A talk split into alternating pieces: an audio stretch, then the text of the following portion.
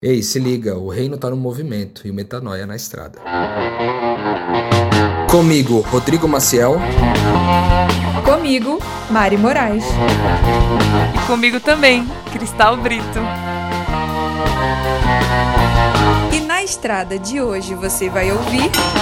Era um desaforo eu trabalhar oito horas do meu dia, ficar na frente do computador e não gastar tempo me relacionando com as pessoas e olhar para mim mesmo e falar que eu não tinha tempo.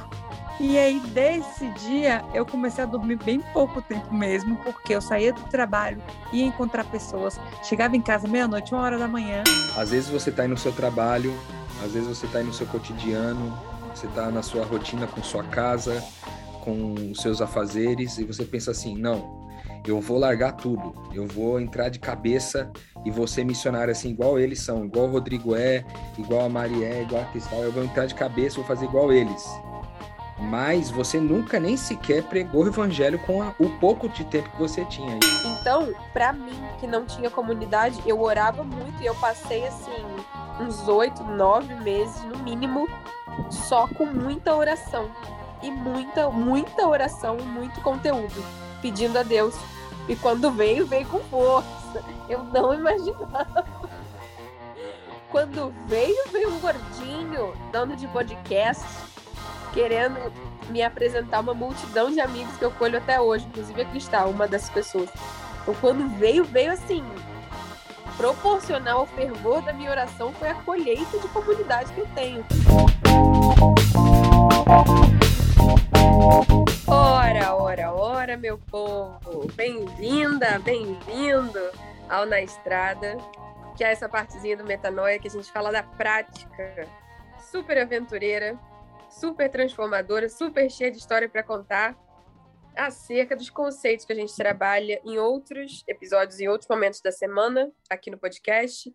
Na terça-feira a gente tem o Metanoia Real Oficial, né, oito anos quase no ar, o Lucas Vios e a gente aqui também, eventualmente outros convidados. Às quintas-feiras a gente tem os, os drops, né? Que são 10 minutinhos de alguma percepção inovadora sobre o evangelho, sobre, enfim, o senhorio de Jesus Cristinho na nossa vida. E aqui a gente fala do nosso dia a dia, com vidas assim parecidas, porque a gente se apaixonou por Jesus de forma muito intensa, os três aqui, mas também diferente porque somos pessoas diferentes uns dos outros aqui. Quem acompanha a gente já sabe que o Rodrigo Maciel tem uma personalidade forte, bem diferente da Cristal Brito, que também tem uma personalidade muito forte, bem diferente da minha personalidade, Mariana Moraes, que é aquela que eu vos falo. Gente, eu queria em primeiro lugar pedir desculpa pelo Na Estrada de semana passada, que eu não sei nem se eu queria falar sobre isso, que eu vou te dar uma motivação para voltar e ouvir um negócio que, assim, eu fico com o coração dividido, porque o conteúdo tá excelente, mas a minha funga, funga, funga da gripe da qual estou me recuperando nesse episódio tá muito constrangedor. E cada vez que eu faço dentro do episódio, alguma coisa dentro de mim morre. Cai um koala de um, de um eucalipto na Austrália cada vez que eu dei uma fungada da minha alergia naquele episódio. Eu tô morrendo de vergonha. Então, enfim, eu estou aqui trabalhando numa, numa liminar judicial para que os nossos editores possam suspender a circulação desse episódio que fere a minha honra. Mas então, se você quer aproveitar enquanto esse episódio não é suspenso para que a minha dignidade seja protegida, vai lá escutar a minha vergonha, porque hoje eu tô melhorzinha, tô levemente fanha, com essa voz sedutora, esse timbre sedutor, anasalado Mas eu tô aqui de coração aberto. Inclusive, vocês sabiam, sabia, Cristal, que uma ouvinte me mandou direct no Instagram, me mandou um pix para eu comprar remédio. Real oficial aconteceu. Recebi um pix. A, a, a moça super carinhosa falou, amada ouvinte. Anne, o nome dela, falou: Mari, você tá muito ruim. Comprei um, um remédio. Eu falei, mas eu já tô medicada, não preciso, já tomei. Não, ela insistiu de todo jeito. Então, coisas que o Metanoia nos proporciona. Muito obrigada, Anne, pelo carinho. Muito obrigada porque vocês nos mandam direct, nos mandam orações, nos mandam tanta energia boa. E eu sou muito grata por isso. E hoje, Rodrigo Maciel, Cristal, e eu vamos retribuir, se é que é possível, esse carinho, falando de um assunto de extrema relevância prática, como eu gosto.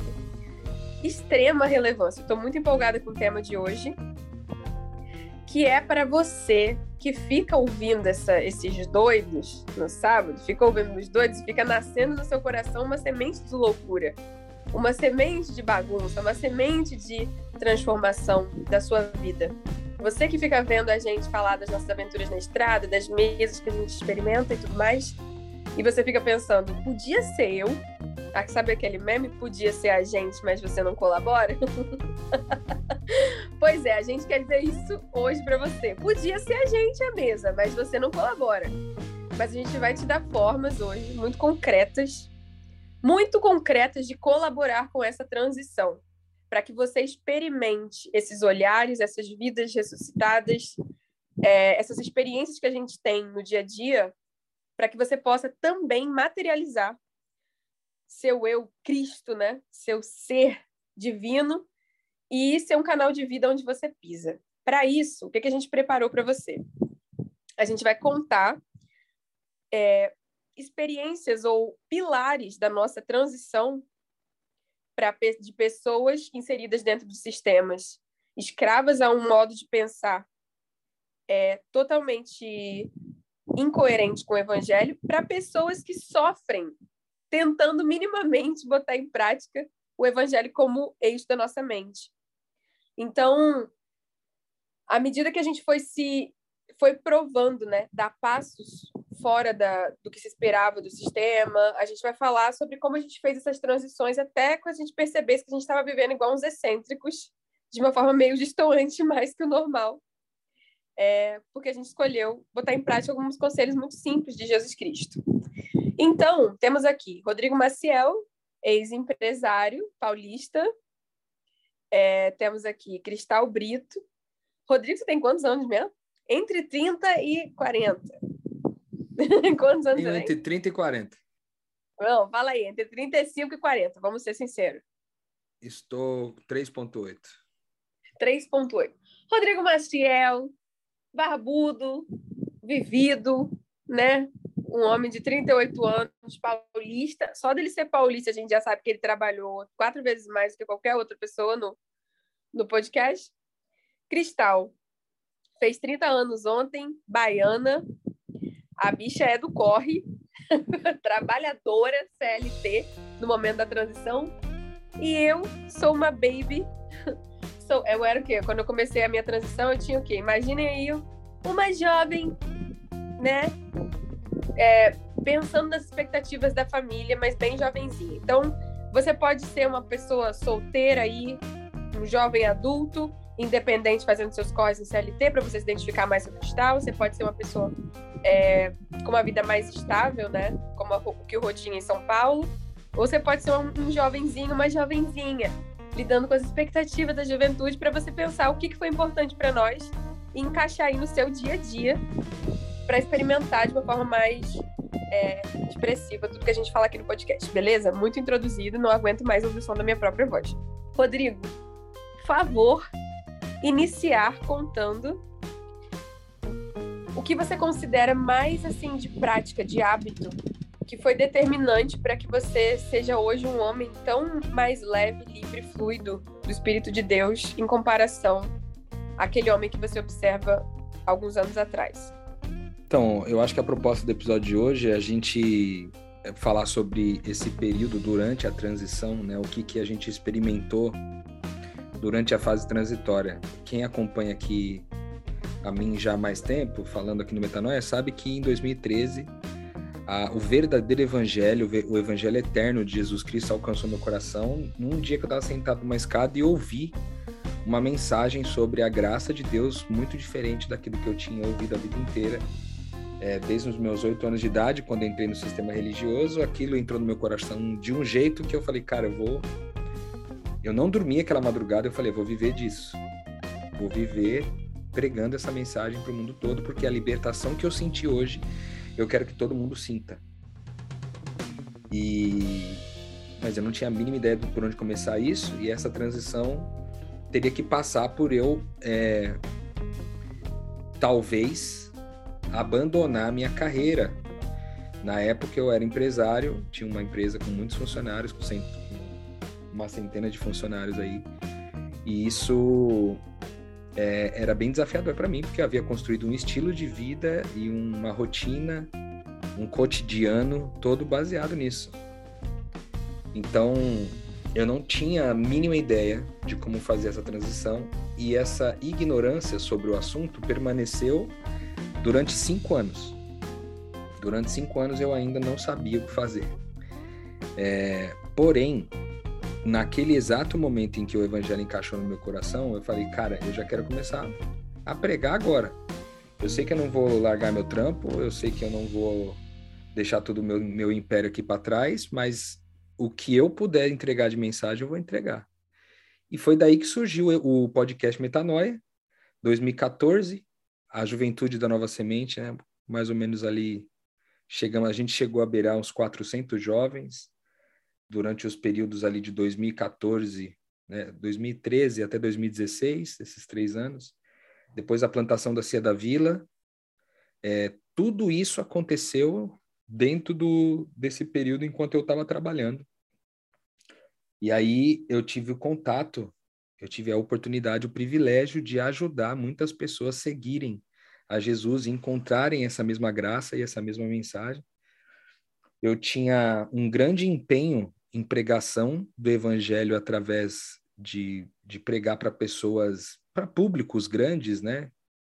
Para centenas, para milhares de pessoas, em igrejas e eventos e congressos. É, então, eu repartia muito meu tempo com isso. Eu acho que, inclusive, esse talvez seja um grande ingrediente já, Mari. Que é, às vezes você está aí no seu trabalho, às vezes você está aí no seu cotidiano, você está na sua rotina com sua casa, com os seus afazeres, e você pensa assim: não, eu vou largar tudo, eu vou entrar de cabeça e vou ser missionário assim, igual eles são, igual o Rodrigo é, igual a Maria é, igual a Cristal, eu vou entrar de cabeça, vou fazer igual eles mas você nunca nem sequer pregou o evangelho com a, o pouco de tempo que você tinha. E eu acho que isso tem um pouco a ver com o princípio, é, é aquele princípio bíblico que diz o que, que você tem nas suas mãos, né? Quando Deus fala ali com, é, com, os, com o profeta sobre ele ter o que, que ele tinha em mãos, né, para oferecer, inclusive Moisés, né, no caso, o que, que você tem em mãos, né? Ou seja, não seria é, com tendo tudo já 100% perfeito, você tendo feito a transição perfeita para você então poder viver isso. Não, cara. No meu caso, teve transição mesmo, teve tempo. Foi, foram cinco anos de tempo. E isso passou pelo fato de, de eu me dedicar veementemente para pregar o evangelho, dividindo esse tempo de pregação do evangelho com o meu trabalho, meu dia a dia, meu cotidiano também. É lógico que isso teve muitos impactos na minha vida, né? Porque é, a partir do momento. A gente só tem 24 horas no dia, né?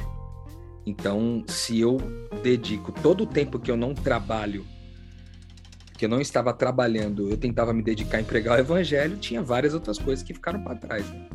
Então, foi meio desafiador isso também. Não cuidei muito do meu corpo, também não sei se eu cuidaria se eu tivesse, se eu não tivesse tomado essa decisão. É, a minha alimentação muito ruim, eu, eu viajava muito, justamente para poder pregar o evangelho em vários lugares, eu viajava muito. Detalhe importante, eu bancava isso, que eu acho que também é um outro elemento importante, sabe? É, eu, eu era empresário, tinha alguma condição financeira e eu bancava todos os meus rolês, eu nunca cobrei, né? para fazer esse movimento enquanto eu permaneci empresário. Salvo umas duas ou três vezes, eu acho que alguma igreja me pagou alguma coisa de transporte para eu poder ir, que tinha avião envolvido, coisa do tipo. É, basicamente todo o resto foi eu que banquei, a gasolina, os hotéis onde eu ficava, a comida, os, as pessoas que iam comigo eram sempre bancadas por mim. Então eu basicamente pagava para pregar o evangelho. Né? Tamanha a convicção que eu tinha em relação ao que o evangelho era. Então eu dividiria nesses primeiros dois drops aí, vamos dizer assim, da minha parte, Mariana. O primeiro é empenhe-se no tempo que você é, tem disponível. né? Você sempre tem tempo disponível porque a gente fabrica o nosso tempo, a gente escolhe onde a gente quer gastar o nosso tempo. Então, tempo disponível, eu apliquei, funcionou, porque ele ficou maior, cresceu mais e tomou mais relevância na minha vida do que o tempo que eu ocupava com o trabalho. E segundo, que é todo o meu recurso é que eu tinha disponível, eu também botava para pregar o evangelho. Eu não cobrava de ninguém que esse evangelho fosse pregado e a pessoa pagasse para mim um, um, um cachê para eu ir pegar o evangelho. Não, eu bancava do meu bolso porque eu tinha condições para isso. Então, eu acho que foi as duas coisas que eu fiz aí no processo. Muito excelente, né? Se a gente pudesse, assim, precisasse parar o episódio agora, só no que você disse, eu tenho certeza que a gente já teria material para revolucionar a vida de milhares e milhares de pessoas. Mas é até interessante pensar, eu falei isso nos, nos primeiros metanóis que eu participei, que tempo e dinheiro é realmente muito parecido. Na verdade, você dá. Você só pode dar o seu dinheiro com, de forma generosa entregue, de verdade, ofertar, se você dá o seu tempo. É, é meio que a mesma coisa. É, mas não é. Eu entendo que não seja. Porque você dificilmente está disposto a perder. Peraí. O Rô falou que está dando uma ventadinha aqui no áudio, perdão, gente. É, mas investir aquilo que você tem nessa sociedade né, de maior valor, que é o dinheiro, e, no caso, tempo, em qualquer sociedade, em qualquer momento da história, tempo é, de fato, o suco de vida, né? É entregar a vida. E tem aquele momento que Jesus fala que o reino de Deus é como é semelhante a alguém que encontrou uma pérola de grande valor, né? E entregou o que há de mais precioso por isso. Cristal, você ouvindo isso, vendo essa situação do Rô, que já entregava toda a vida que podia, todo o dinheiro que podia, pagava para trabalhar e pegava o seu tempo e entregava para isso. Você se identifica, mesmo tendo um estilo de vida diferente, sendo uma pessoa diferente, idade, cidade, cultura diferente, você se identifica nesses princípios do Rô na sua transição? Velho, eu ia falar exatamente isso, Mari, porque eu me identifico 100%. Velho, é muito louco, assim, como que é parecido, né? A minha transição é de quando, sei lá, virou uma chave, assim, até mudar completamente, foram uns três anos, né? É, e aí, é, eu lembro também de ter passado por esses momentos. Eu desci, foi a mesma coisa. Eu entendi, conheci o evangelho é, apresentado de uma forma diferente. E aí eu cheguei e falei, velho, eu preciso viver isso aqui. E eu lembro das primeiras vezes que eu comecei a falar a respeito e do que eu tinha aprendido, né? Do que era novo, do que eu já estava tornando real na minha vida.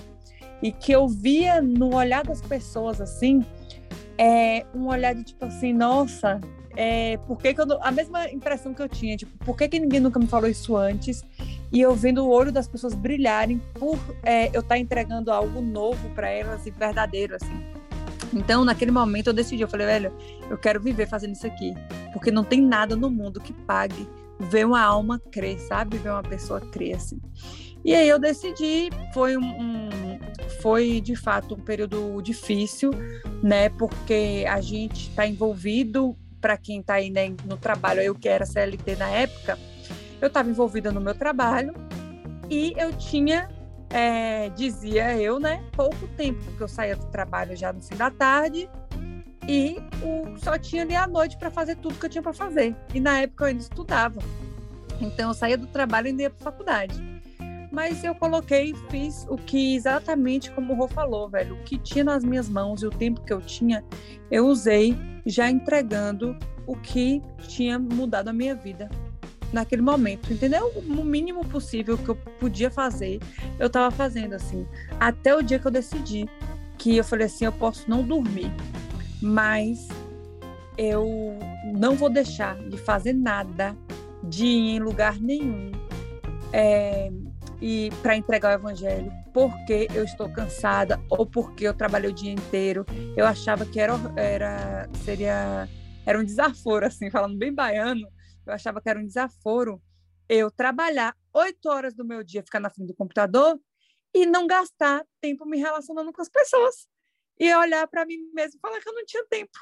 E aí, desse dia, eu comecei a dormir bem pouco tempo mesmo, porque eu saía do trabalho, ia encontrar pessoas, chegava em casa meia-noite, uma hora da manhã, aí dormia pouco, arrumava ainda. Eu lembro que eu lavava roupa de madrugada, pô, porque era o tempo que eu tinha para fazer as coisas assim de casa. E continuei seguindo a vida até o dia que eu saí, né, de tudo, mas eu acho que deixa essa, essa não sei se eu já introduzo esse assunto Momento Pix.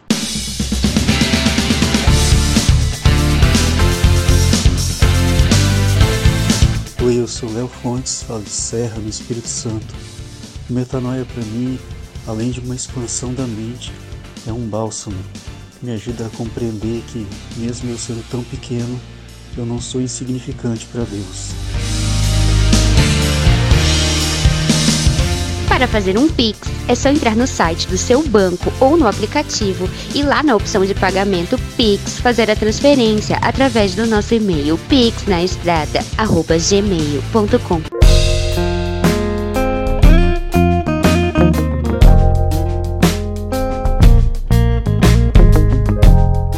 Eu acho que o processo quando a gente saiu e chutou minimamente o balde, a gente consegue perceber nos outros na estrada minimamente né? A gente fala muito disso. A gente não fala muito do que a gente está falando hoje. Como que era a, as dores do parto, né? A, a, gestação, como que foi a gestação desse processo.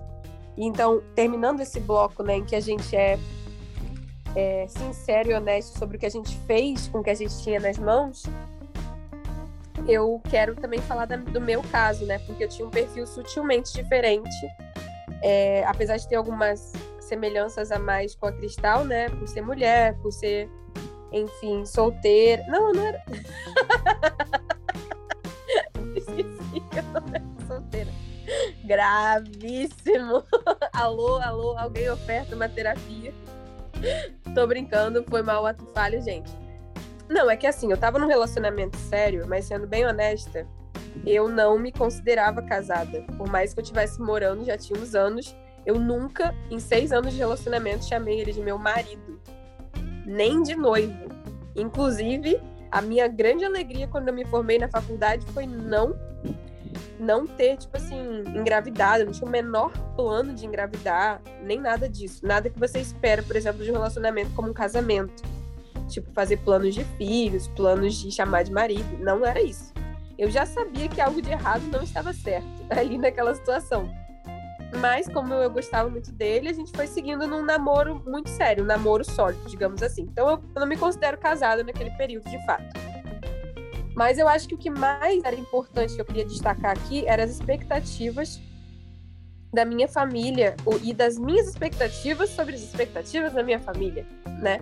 Porque eu acho que a Cristal, ela estava num momento já, apesar de muito jovem, muito independente, né? Você já ralava no CLT, você já tinha se mudado para muito longe, já tinha construído até um senso de responsabilidade por cuidar dos seus pais, que são bem mais velhos que os meus.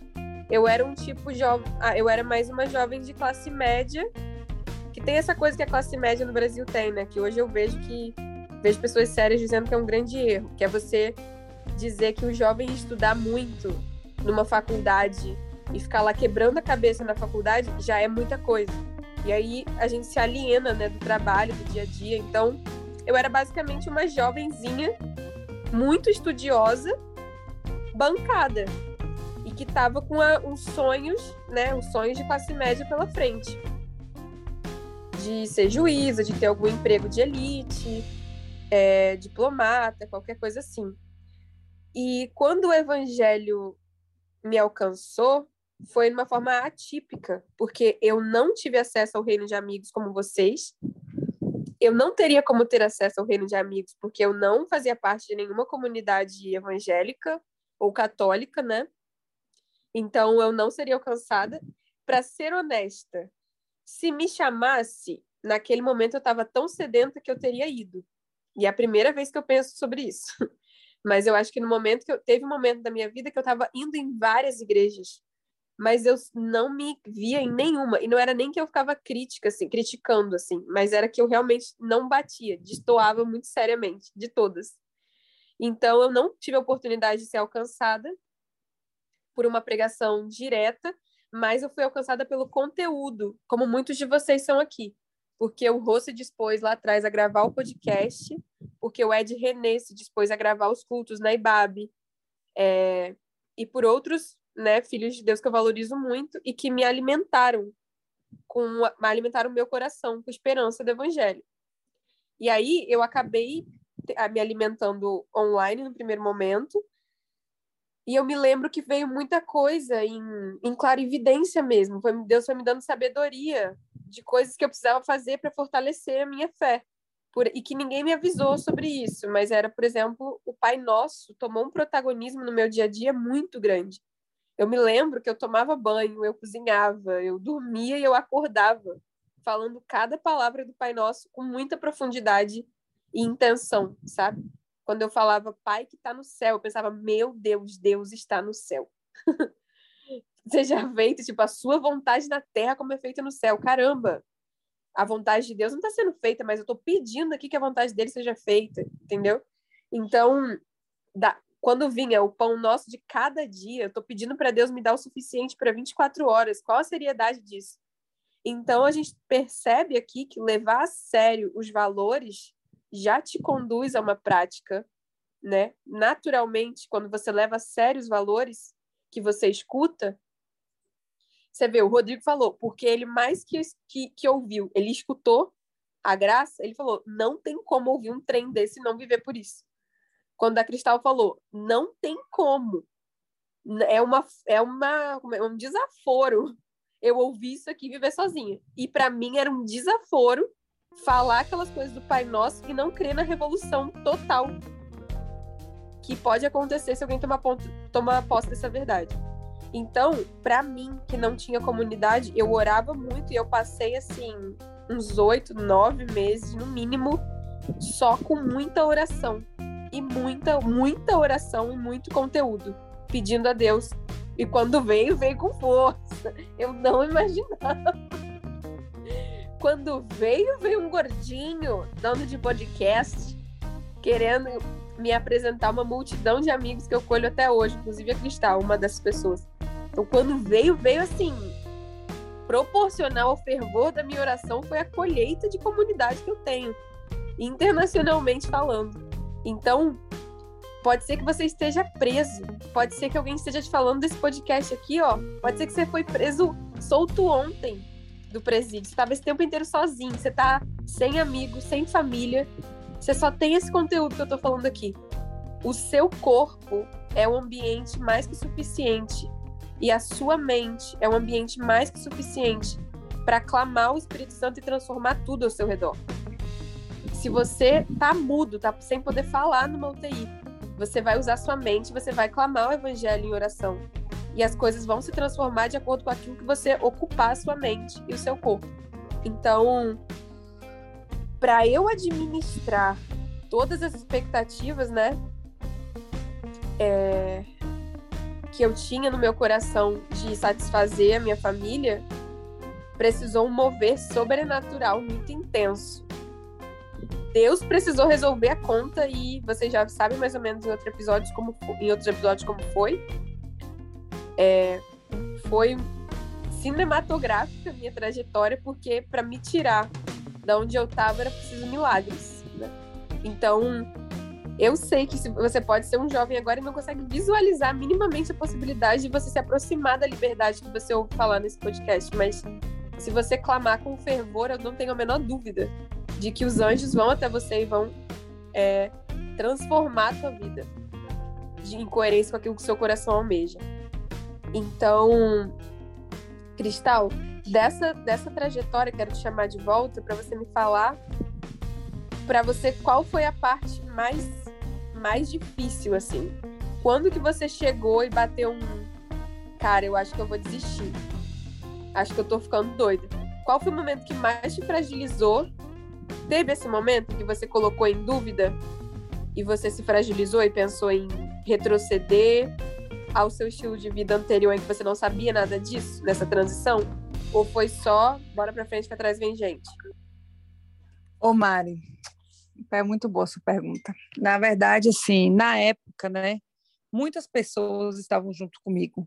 Estavam, é, eu comecei no reino de amigos, então muita gente estava empolgado. Muita gente estava recebendo o mesmo que eu estava recebendo e reagindo da mesma forma que eu estava reagindo. Então, para mim, a parte mais desafiadora assim foi quando eu, vi essas pessoas ficando, sabe? Eu vi a vida velha é, assim, o foco permanecendo, o foco delas permaneceram o, os mesmos de antes, né? Óbvio que a mensagem ela causa impacto e a gente transforma, né? E transforma muita coisa da vida. Mas eu percebi que um, é, conceitos que para mim não faziam mais sentido ainda faziam sentido para essas pessoas que estavam ali comigo. Então eu comecei a questionar muita coisa, sim. Não pelas pessoas que nunca tinham ouvido falar do que estava acontecendo ali, mas pelas pessoas que estavam comigo no momento que aquilo brilhou os meus olhos, sabe? Então, velho, foi muito difícil esse período, porque eu falei assim, cara, será que eu estou exagerando, sabe? Será que de fato não é possível viver essa vida? Será que, o, que a estabilidade é tudo que eu tenho? Sabe, porque, velho, era assim que as pessoas tratavam. Olhavam para mim e falavam assim: não, pô, você tem que fazer, tem, mas tem que ter um cuidado, entendeu? Você pode até não querer mais o trabalho de CLT, mas você tem que se planejar para sair, fazer uma reserva financeira. Só que a reserva financeira não era coerente com o que eu acredito e com o que eu acreditava no momento. Eu falei assim, velho, se Deus está dizendo que ele sustenta, pô, eu não tenho que me escravizar no CLT por causa dessa reserva. Pode vir trabalhos de outra forma, pode vir um sustento de outra forma, sabe? Eu não achava que eu ia, tipo, ficar 100% sem trabalhar, né? Eu achava que eu ia... Como aconteceu, na verdade. Porque tudo que eu achei aconteceu. Aconteceu que o CLT, ele... Eu saí do CLT, apareceram pessoas aleatórias querendo contratar um serviço meu. Eu continuei sendo sustentada. Quando o dinheiro estava acabando, apareceu outra coisa. Quando o dinheiro estava acabando, apareceu. Sempre foi assim. Só que na, naquele período as pessoas questionavam muito, me questionavam. Falavam, não, que tudo bem e tal. Então, assim, eu vivi isso e eu ia e voltava o tempo inteiro. Fora quando eu encontrava né, por exemplo, chegava para encontrar pessoas que de fato viviam o oposto do que eu vivia. Aí tinha isso também. Então, para mim, a comunidade ela é muito importante. E a comunidade de pessoas que creem no que eu acreditava e que e a comunidade de pessoas que não creem. Eu acho muito real quando as pessoas falam que a gente é o resumo das cinco pessoas que a gente mais convive, né?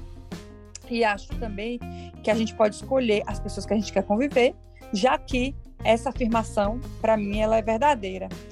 E aí eu olhava para aquilo tudo e falava assim: meu Deus, agora eu preciso escolher de fato seguir pessoas no meu Instagram, é, seguir pessoas, ter amigos que estão vivendo isso aqui que eu estou vivendo, porque eu sei que eu vou ser influenciado nesse momento, né? E a gente tem que a gente tem que saber que existe um momento de ser influenciado e existe um momento da gente que a gente está pronto para influenciar é, pessoas com personalidades fortes, pessoas que são que não são tão influenciáveis assim, enfim. Então eu vivi aí, foi não foi fácil, velho, não foi fácil. Quando eu paro para lembrar assim, é, até hoje, né, a gente tem desafios. Aqui na estrada a gente já falou vários desafios que a gente passa. Mas eu lembro que naquela época eu fiquei achando que eu tava doida. Eu falei, não, eu devo estar doida, eu devo estar aqui. Eu já falei para vocês, né, que até no psiquiatra eu já fui. Aí vocês avaliam. Então, não que só vai no psiquiatra que é doido, mas eu achei que eu estava com algum transtorno, né? E aí, por estar, vou até corrigir aqui, por estar com algum transtorno, por pensar diferente da maioria, eu achei que talvez o psiquiatra pudesse me ajudar. Mas, enfim. Na verdade, seus amigos fizeram uma vaquinha. Meus amigos fizeram uma vaquinha. Quando eu falei que eu queria um psiquiatra, eu não tinha dinheiro, né? Era 500 reais a consulta, eu lembro como se fosse hoje. Meus amigos fizeram a vaquinha para me ajudar nessa busca de entender que eu só não estou no padrão, né? E que é, não fazer parte do padrão, nessa né? vida que a gente fala aqui de liberdade tudo, ela exige muita responsabilidade. Às vezes a gente parece que a vida de liberdade, você, sei lá, você sai fazendo um, não sei o que, que as pessoas pensam assim, mas dá a impressão de que a liberdade ela, tá, ela é irresponsável, né? Mas para mim é completamente contrário, assim, eu preciso ser muito mais responsável em todas as escolhas que eu faço, sabe? Em tudo que eu, que eu decido, no caminho para onde eu olho. E o que, se eu fosse deixar aqui, aproveitar assim, deixar um, um conselho assim, eu, velho, fica focado onde você está olhando. E aí, no caminho, você vai se esquivando, entendeu?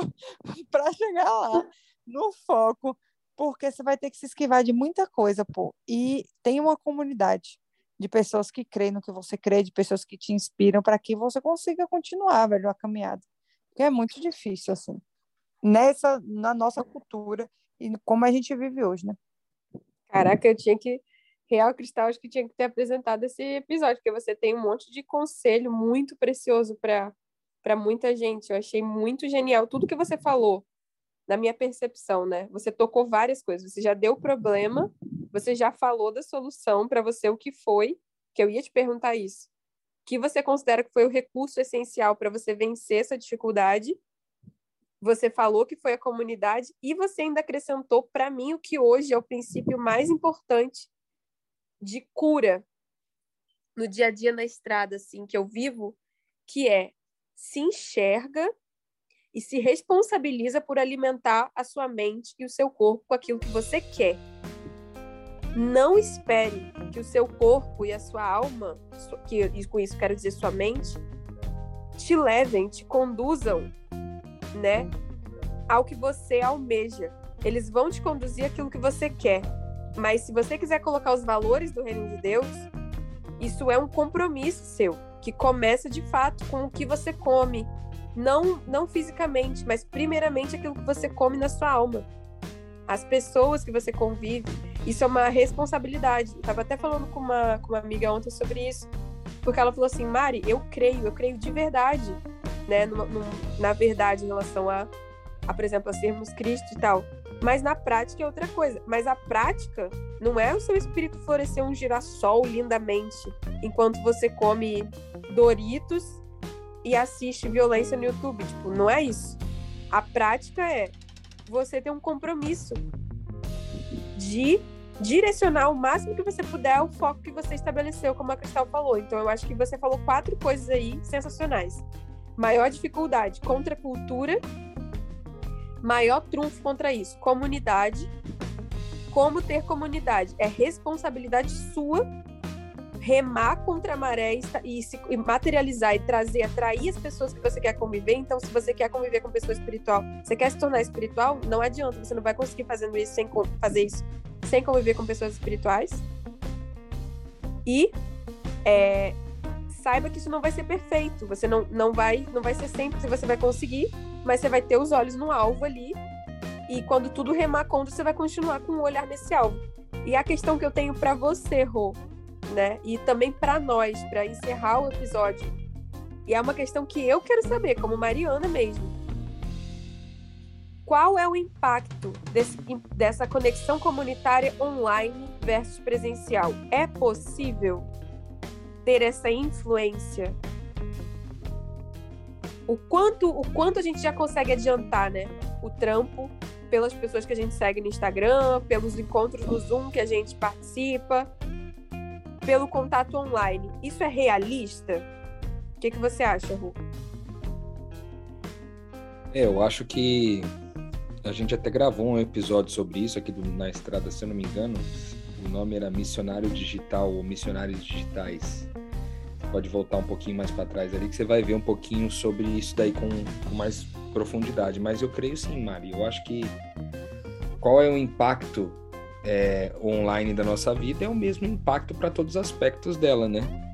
Primeiro aspecto que era o aspecto afetivo, né? De, de às vezes você procurar um parceiro e hoje a internet ser o, o lugar onde esses, esses parceiros em potenciais, ou melhor, esses par parceiros em potencial podem estar. É, os amigos em potencial também estão lá, os gurus em potencial também estão lá, é, os, as comunidades de conhecimentos em comum, né, também estão lá, tá tudo lá. Então a igreja não poderia ser diferente, né? Ela também está lá. E, e sim, ela é muito forte nesse processo de transição. Eu acredito que na minha transição ela foi bem importante, principalmente por causa do Metanoia, né? O Metanoia que foi o, o lugar, o microfone, o telhado que a gente resolveu subir para pregar tudo aquilo que a gente estava aprendendo. E muitas pessoas consumiram esse conteúdo através daqui, inclusive a Mari citou, né, de ter ouvido a gente quando antes mesmo de conhecer a gente. E a gente ouvia muitos outros caras, como Ed René, Paulo Júnior, dentre muitos outros que também já se, se posicionavam na internet e disponibilizavam conteúdo para nós. É, e que gerava um senso de comunidade, de pertencimento, acreditando, fazendo a gente acreditar que a gente não estava sozinho nessa forma de pensar, né? Então, com certeza tem grande relevância em relação a isso tudo. É, uma outra coisa que eu acho que vale a pena citar, que a gente falou offline, até caminhando aqui já para o nosso fim, a gente até acabou estendendo um pouquinho mais o episódio de hoje, é, devido à importância de tudo isso, mas, inclusive, eu não sei, é, não me lembro se a Mari citou no começo do episódio aqui, que a gente já teve alguns exemplos de pessoas que nos comunicaram ter tomado a decisão de ter largado o trabalho para poder fazer um trabalho parecido com o que a gente faz aqui, dedicar o tempo integral para o evangelho, etc. Então, a gente escolheu fazer alguns, alguns programas nessa direção, né, ajudando você nesse processo de transição. Então, por isso que a gente está falando sobre tudo isso e aí a outra coisa que eu queria falar é, sobre o processo de transição é que aquilo que você faz profissionalmente, aquilo que você se empenha, que pode não ser profissionalmente necessariamente, mas aquilo com que você se ocupa, porque você pode se ocupar de estudar, você pode se ocupar de fazer os trabalhos da faculdade, você pode se ocupar do, do serviço doméstico, você pode se ocupar de, de, é, de ofícios, né? É, comerciais e tudo mais, e tudo isso é muito útil.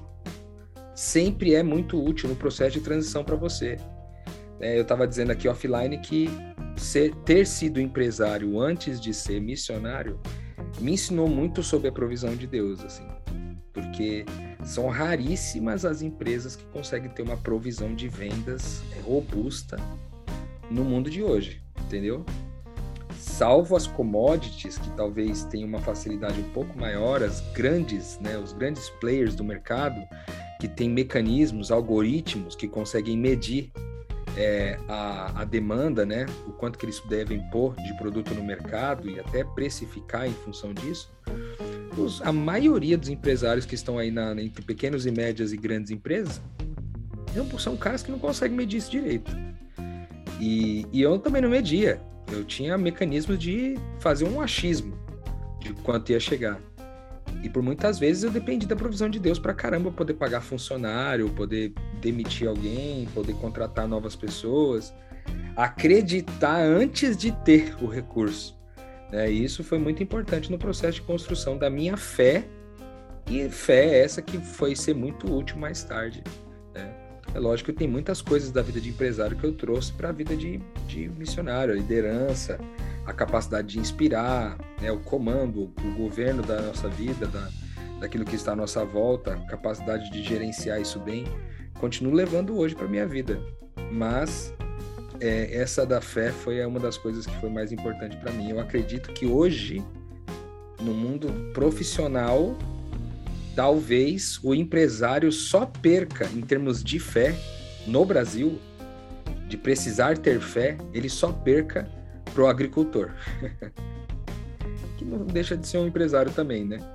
Mas é. ele ter fé, ter fé para ter a qualidade da semente, ter fé para o solo tá bom, ter fé para chover, ter fé para não ter bicho que come as plantas, ter fé para na hora de colher não ter perda, ter fé para não cair uma chuva de granizo, ter fé para depois poder estocar isso tudo sem dar bicho, ter fé para levar tudo para o mercado e vender tudo e não estragar um monte, entendeu? É desafiador, é desafiador.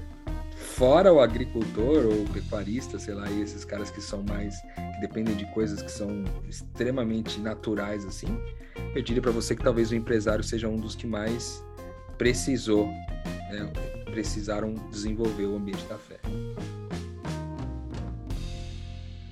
Cara, que episódio bom. De verdade, eu acho que eu vou recomendar para muita gente. Eu acredito que isso aqui vai clarear é um momento de, de angústia de muita gente que ouve a gente. De fato, o Rô falou, eu recebo mensagens de pessoas do exército, funcionário público, o povo pedindo licença. E eu fico assim, Senhor, Senhor, a gente realmente está batendo direitinho com a descrição desse povo estranho e amoroso que são os que escolheram seguir a Jesus, né, cara? E eu quero deixar aqui uma provocação que o Rô trouxe, é, na minha percepção, sobre a questão da virtude da fé do empresário, né? Eu concordo com o que o Rô disse, a fé com o sobrenatural, ela é desenvolvida se você é um empresário honesto, virtuoso, se você é um agricultor honesto também, nossa. E eu acredito que você ser um CLT honesto também, a Cristal, é, eu acho que é difícil demais você ser ético, né? Até inclusive antes do episódio de hoje, estava falando com a Gabi aqui, que a gente vira e mexe fala dela também, mas ela estava justamente falando nisso. Ela falou assim: nossa, é, deu algum problema aqui na planilha, eu vou ter que contar com a misericórdia de Deus. Eu falei: é, a fé para o CLT tá aí. Quem, quem quer desenvolver fé, na academia desenvolve, numa louça desenvolve, num copo d'água desenvolve, numa caminhada na rua desenvolve. Com certeza, ser um empresário, pai de família, brasileiro, no meio da pandemia, é uma forma bem agressiva de desenvolver a fé. Assim como ser um agricultor, pai de família, que se você levar um tombo, quebrar o braço, você passa fome e morre a família inteira. Então, tem formas mais agressivas, mas eu quero deixar essa mensagem aqui. Se o seu coração quer desenvolver virtude, quer desenvolver fé, até um copo d'água, bebido com senso de calma, reverência, gratidão e, pre e presença, edifica a sua fé. Quanto mais o seu emprego CLT, quanto mais ou qualquer coisa que você faça para a glória de Deus, aumenta a sua fé e te conecta à vida que você sonha viver junto com a gente. Então, que episódio, amigos. Cristal brilhou demais, Rodrigo brilhou demais. Eu estou ansiosa por recomendar isso aqui para um monte de gente. Quero agradecer muito a você que escutou a gente até aqui e dizer o que falo sempre, que o reino está no movimento e o Metanoia está na estrada. Com você em breve, hein?